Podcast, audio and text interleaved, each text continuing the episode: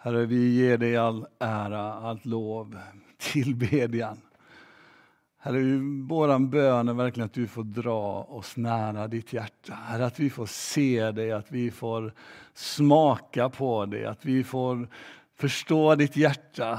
Herre, och bara få lyssna till dina ord, Herre, där du verkligen säger att vi är dina vänner, vi är dina, vi tillhör dig. Och precis som ordet vi läste här i början, Herre, så Herre, du är den som har friköpt oss. Du är den som har kallat oss vid namn. Och Herre, vi älskar dig. Vi ber helige Ande nu att du tar orden som jag förberett till den här predikan och bara får ingjuta dig i våra hjärtan. I Jesu namn. Och alla sa amen. Det var ett rungande amen av alla 6 personer som är här inne. Gott hörni, jag ska försöka under några minuter här och predika för dig.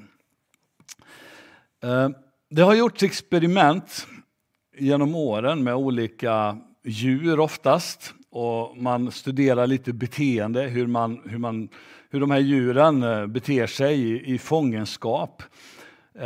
Och ett sådant experiment var att man hade en ganska stor vattentank och där i var det en relativt stor fisk. Och så i ena änden av tanken så hade man, alltså la man ner en viss typ av mat som den här fisken gillade. Och fisken simmade ju dit snabbt varje gång man la ner maten. Och så tog fisken den här goda biten och så höll det på så ett tag. Efter ett tag så sköt man ner en skiljevägg i den här tanken. Och så la man ner mat precis på samma sätt som tidigare. Och fisken kommer simmande i full karriär och slår givetvis med nosen, eller vad man kallar det för på fiskar. Slår i näbben. Vad heter det? Ja, ni förstår. Fisken bara dunkar i den här glasväggen. Och det känns ju givetvis. Och det här fortgår ett bra tag när de släpper ner mat och fisken dunkar i den här glasväggen. Och efter ett tag, vad är det som händer? Jo, fisken slutar att simma mot just den här mumsiga biten som kastas ner i akvariet. Efter ett tag så tar man bort den här glasväggen, släpper ner mat där borta vid hörnet. Och vad händer? Fisken har slutat att simma mot maten trots att den där skiljeväggen inte finns längre. Och det här samma beteendet kan hända med oss människor. Vi kommer till en punkt där vi ibland ger upp, vi slutar upp precis som fisken. Därför att vi kanske upprepade gånger bara slår i näsan, vi går in i väggen och vi ser inget resultat. Och så ger vi upp, vi backar. Och kanske är det så att det här är en beskrivning av ditt böneliv, jag vet inte. Du kanske har bett och du har bett och du har bett. Och sen har du inte sett det resultatet du hade förväntat dig. Och sen bara lägger du ner, du lägger av därför att du inte orkar och fortsätta. Du orkar inte att hänga i. En del kommer till slutsatsen att det inte är lönt att be och slutar. Besvikelse för en del människor till en punkt där man inte längre försöker. Och Jesus, han känner till det här, han vet det här och han talar med sina lärjungar om det. Idag, den här söndagen enligt kyrkåret kallas för bönesöndagen och vi kommer läsa alldeles strax en text som är föreslagen just för idag. Men Jesus visste och kände till det här och ville varna sina lärjungar. Och när vi läser den här texten så har Jesus precis berättat för sina lärjungar om sig själv, vad som kommer att hända med honom. Och även vilka svårigheter som kan komma i framtiden. Lite av eskatologi, det här kan komma att hända. Så här kan det bli i framtiden. Så var beredda, vaka, var på tå. Och läser man i de olika evangelierna så ser man olika dimensioner av de här texterna. Och livet är ju inte alltid så enkelt. Och poängen med den här liknelsen, så att ingen missar det är att nyckeln hänger vid dörren. Och att de, eller du och jag, inte ska ge upp med att be, utan fortsätta med att be. Fortsätta att söka Guds vilja, Guds hjärta. Och Jesus vet att bön till synes kan se ut som ett slöseri eller fruktlöst vapen. Att liksom rabbla en massa ord och bara be och be. Vem pratar du med? Jag ser ingen. Vad händer det någonting egentligen? Men Jesus vet också att bön gör skillnad. Och det är därför Jesus var uppe och bad tidigt och sent, nätterna igenom. Och i något sammanhang till och med när lärjungarna inte klarar av en uppgift så säger Jesus så här: ja, den här sorten kan vi bara hela eller befria med bön. Genom att vara förberedda, genom att ha bultat på dörren, genom att ha sökt Faderns hjärta.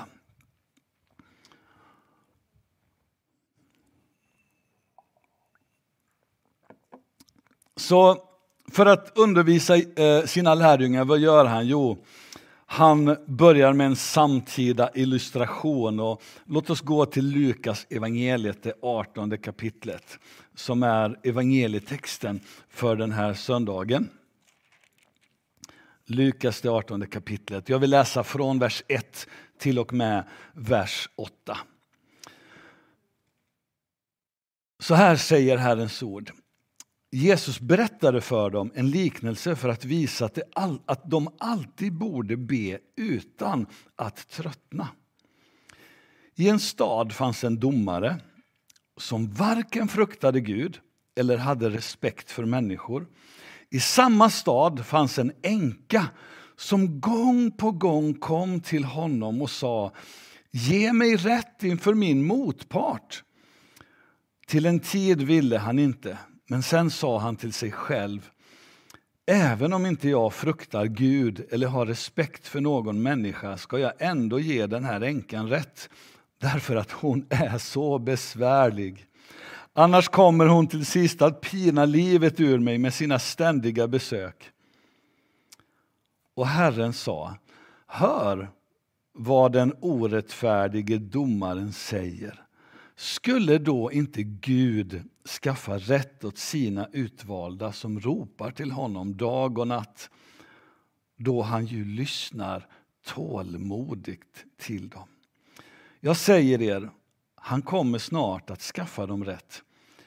Men ska väl människosonen när han kommer finna en sådan tro på jorden? Så lyder Herrens evangelium, brukar man säga i Svenska kyrkan. Och jag har faktiskt ingen aning om vad man svarar, men det är något fint. Här har vi en domare som är självgod, intellektuell, som varken fruktar Gud eller fruktar människor. Alltså en ateist, en människa som inte bryr sig om Gud. Han bryr sig egentligen inte om människor heller.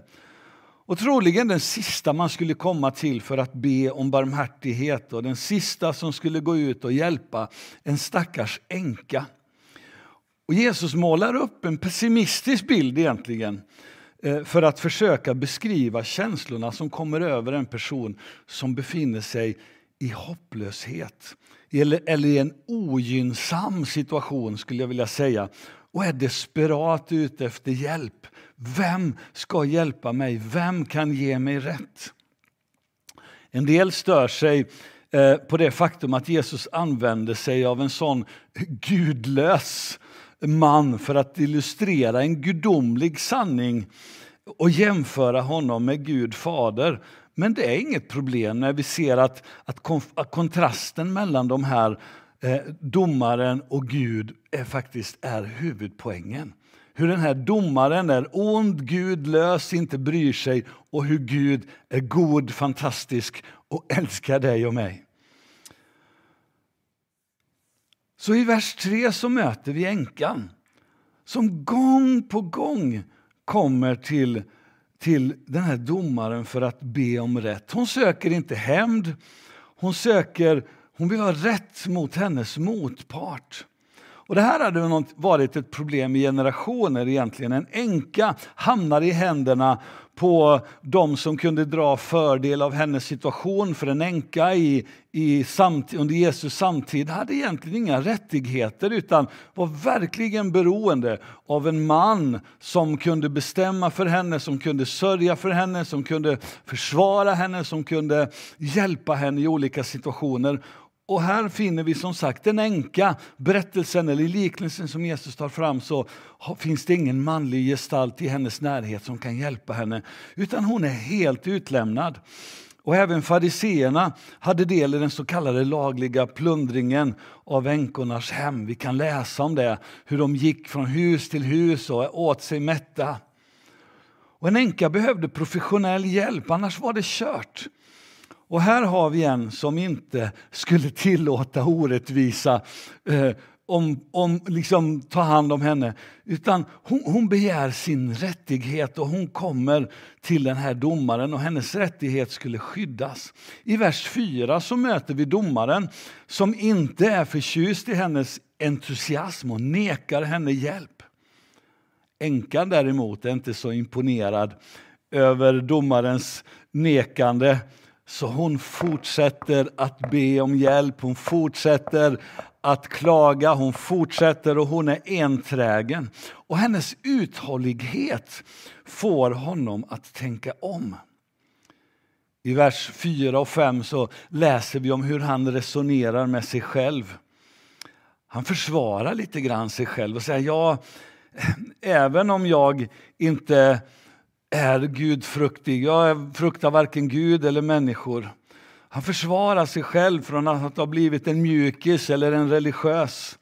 Och han påpekar sin egen indifferens inför Gud, inför människor. Och han är medvetet gudlös och ser nästan ära i det. Likaså vill han inte att någon ska få intrycket av att han skulle göra något gott. Och att det skulle vara därför han skulle vara snäll eller Gud eller god. Utan han säger att den här änkan, hon går mig på nerverna. Jag pallar inte hur hon är så tjatig. Och det är därför han går henne till mötes. Tjat är ju inte en av dygderna. Det finns inte med i listan bland dygder. Men en sak kan vi säga, att ofta så fungerar ju faktiskt tjat. Hur många av er föräldrar som är med på den här gudstjänsten har inte gett efter för era barns tjat? Snälla pappa, kan du inte? Snälla mamma. Och så är det till sist och bara okej då. Ha? Änkan gav domaren intrycket av att hon inte skulle ge sig förrän hon hade fått se en förändring, förrän hon hade fått se resultat. Och liknelsen får ett lyckligt slut. Och det vi ser Jesus göra nu är att Jesus kommer med en tydlig tillämpning. Först en liknelse och sen tillämpning av den här liknelsen. Jag borde egentligen ha punkter så du kan se mina punkter idag. 3 punkter. Tillämpning eller liknelse. Och så en tillämpning nu av liknelsen från Jesus. Där Jesus tillämpar den här liknelsen när det gäller bön och så säger han, skulle då inte Gud skaffa rätt åt sina utvalda som ropar till honom dag och natt? Han lyssnar ju till dem tålmodigt. Vilka underbara ord, hur Gud, skulle inte han lyssna till dig? Skulle inte Gud lyssna när du ropar till honom? Enträgen bön betyder att när Gud inte svarar som vi trodde att han skulle, så söker vi att be ännu mer efter hans vilja. Att be är som vilket annat område i ditt liv egentligen. Om vi inte håller kvar så tappar vi. Om du bara spelar tennis eller någon annan sport eller vad det nu kan vara, enbart när du är bra på det och så gör du inte det när du är dålig, vad händer då? Det blir ingenting. Då skulle du snart sluta med allt. Om du slutade att spela ett instrument för att du spelade fel, så skulle du snart inte spela alls. Jag spelar ofta fel på min gitarr. Men jag tänker, jag måste bli bättre. Jag får öva mer, jag får hålla i, jag får fortsätta. Med träning så ger det resultat.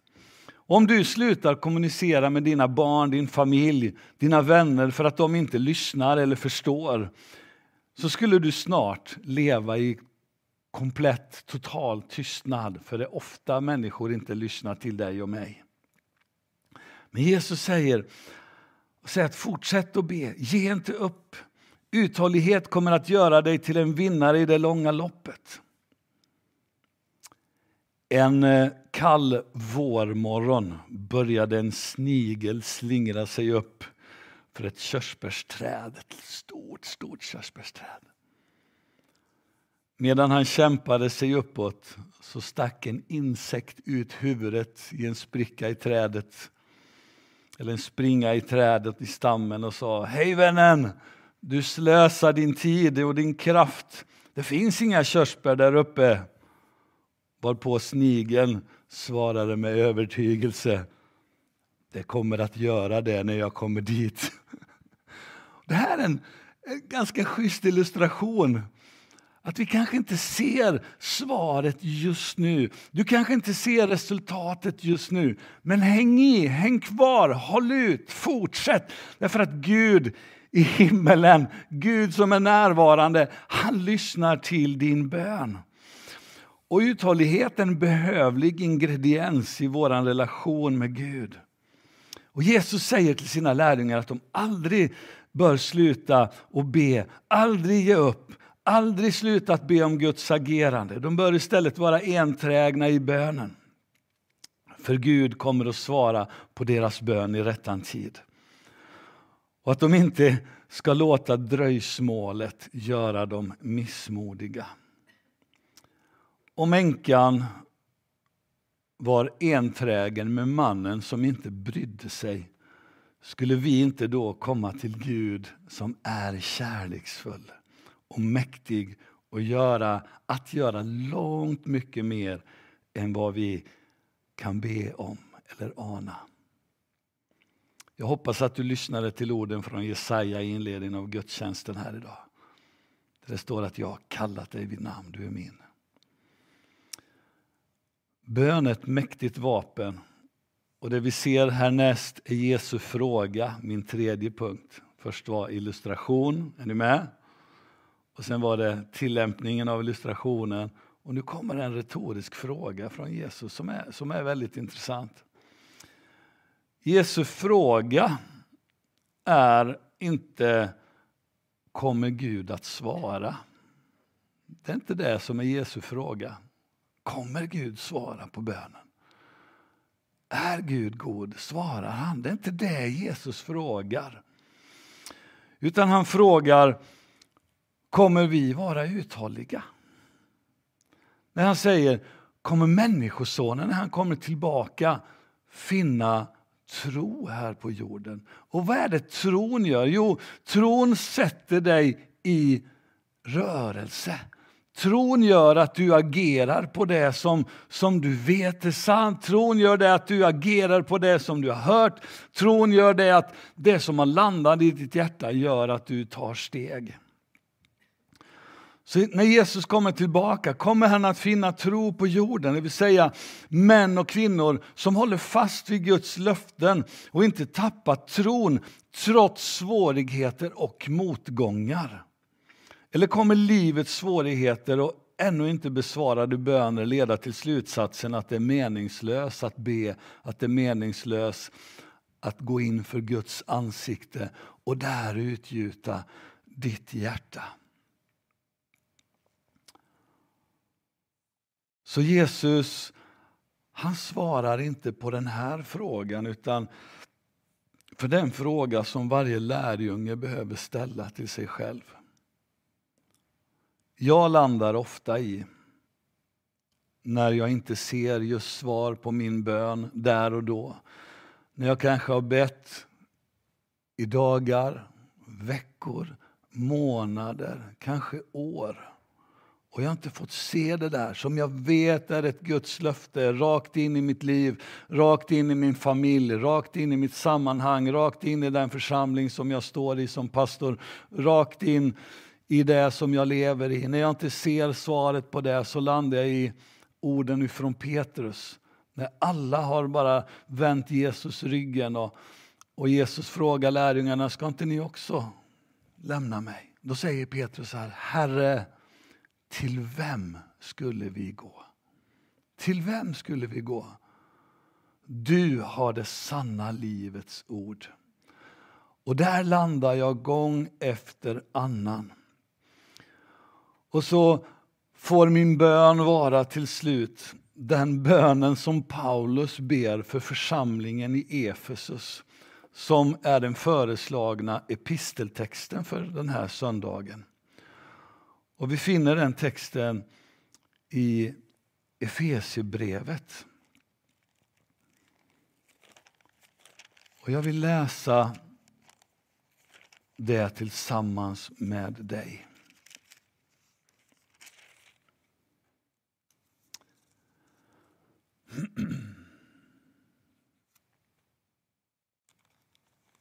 Efesierbrevet. Ska vi se vilket kapitel det är nu.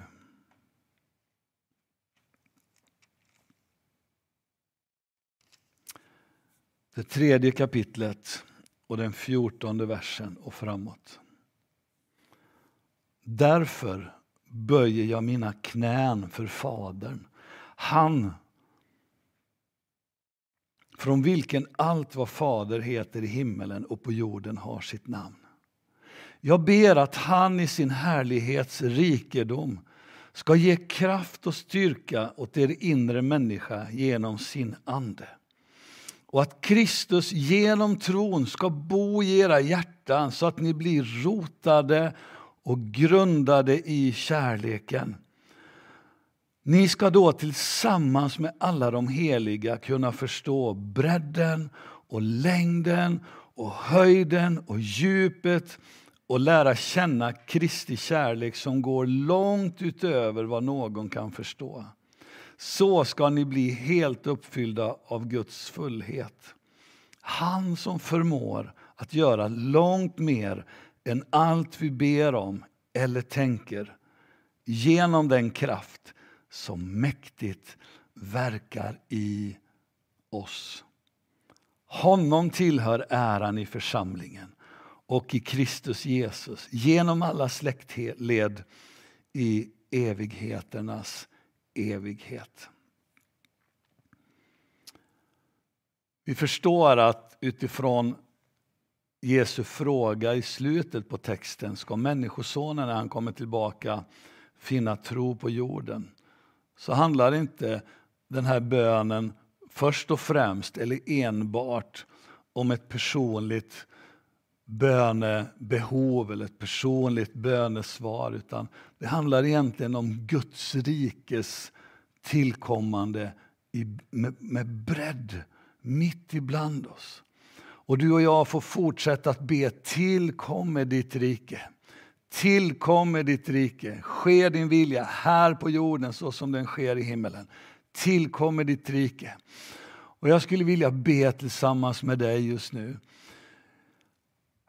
Där du är så finns det saker i ditt liv. Det finns saker som du bär på, saker som är viktiga i det sammanhanget som du befinner i, saker som du bär på, som du bara känner så här, kommer ditt rike Gud.